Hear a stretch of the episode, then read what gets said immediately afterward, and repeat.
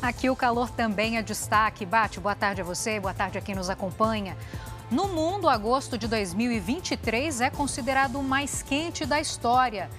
Ator Kaique Brito sai da UTI depois de 20 dias de internação. É agora, no Jornal da Record. Oferecimento Consórcio Bradesco. Conquiste sua casa nova sem juros e sem entrada. A Polícia Civil do Rio de Janeiro investiga a morte de uma estudante de direito que estava desaparecida havia dois dias. O corpo da jovem foi encontrado em um rio na Baixada Fluminense. Vamos até o Rio de Janeiro com a Natália Dovigo. Natália, boa tarde.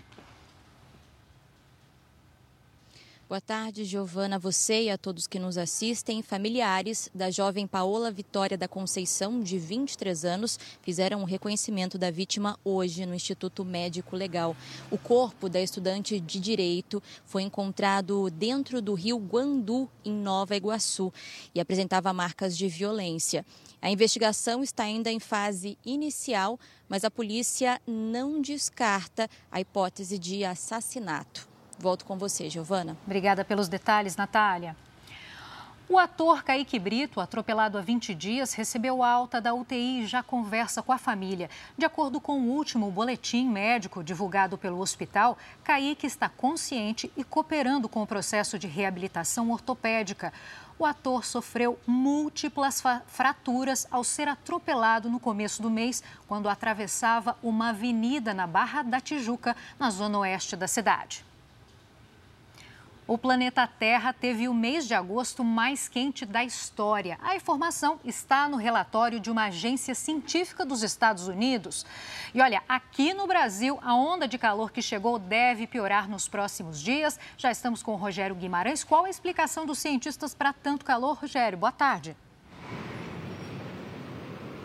Oi, Giovana, boa tarde. O relatório da agência americana diz que o recorde de temperatura em todo o mundo está ligado à emissão de gases do efeito estufa, além de ondas de calor marinhas em associação com o fenômeno climático El Ninho.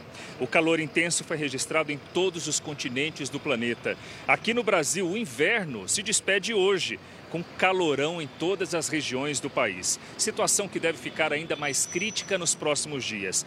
O Instituto Nacional de Meteorologia, o IMET, elevou o alerta de calor para vermelho, o que representa grande risco à saúde.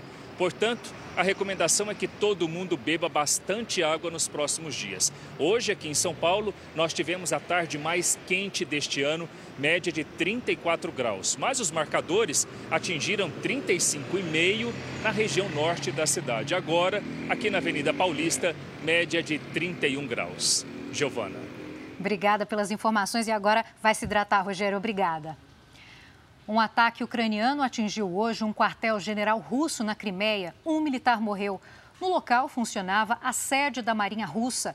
O governo informou que interceptou outros cinco mísseis na cidade de Sebastopol, na Crimeia. Sirenes soaram para alertar moradores dos ataques. O território banhado pelo Mar Negro foi ocupado militarmente por Moscou há nove anos. Não há registro de vítimas civis na ofensiva de hoje. E eu volto logo mais com outras informações. Até já!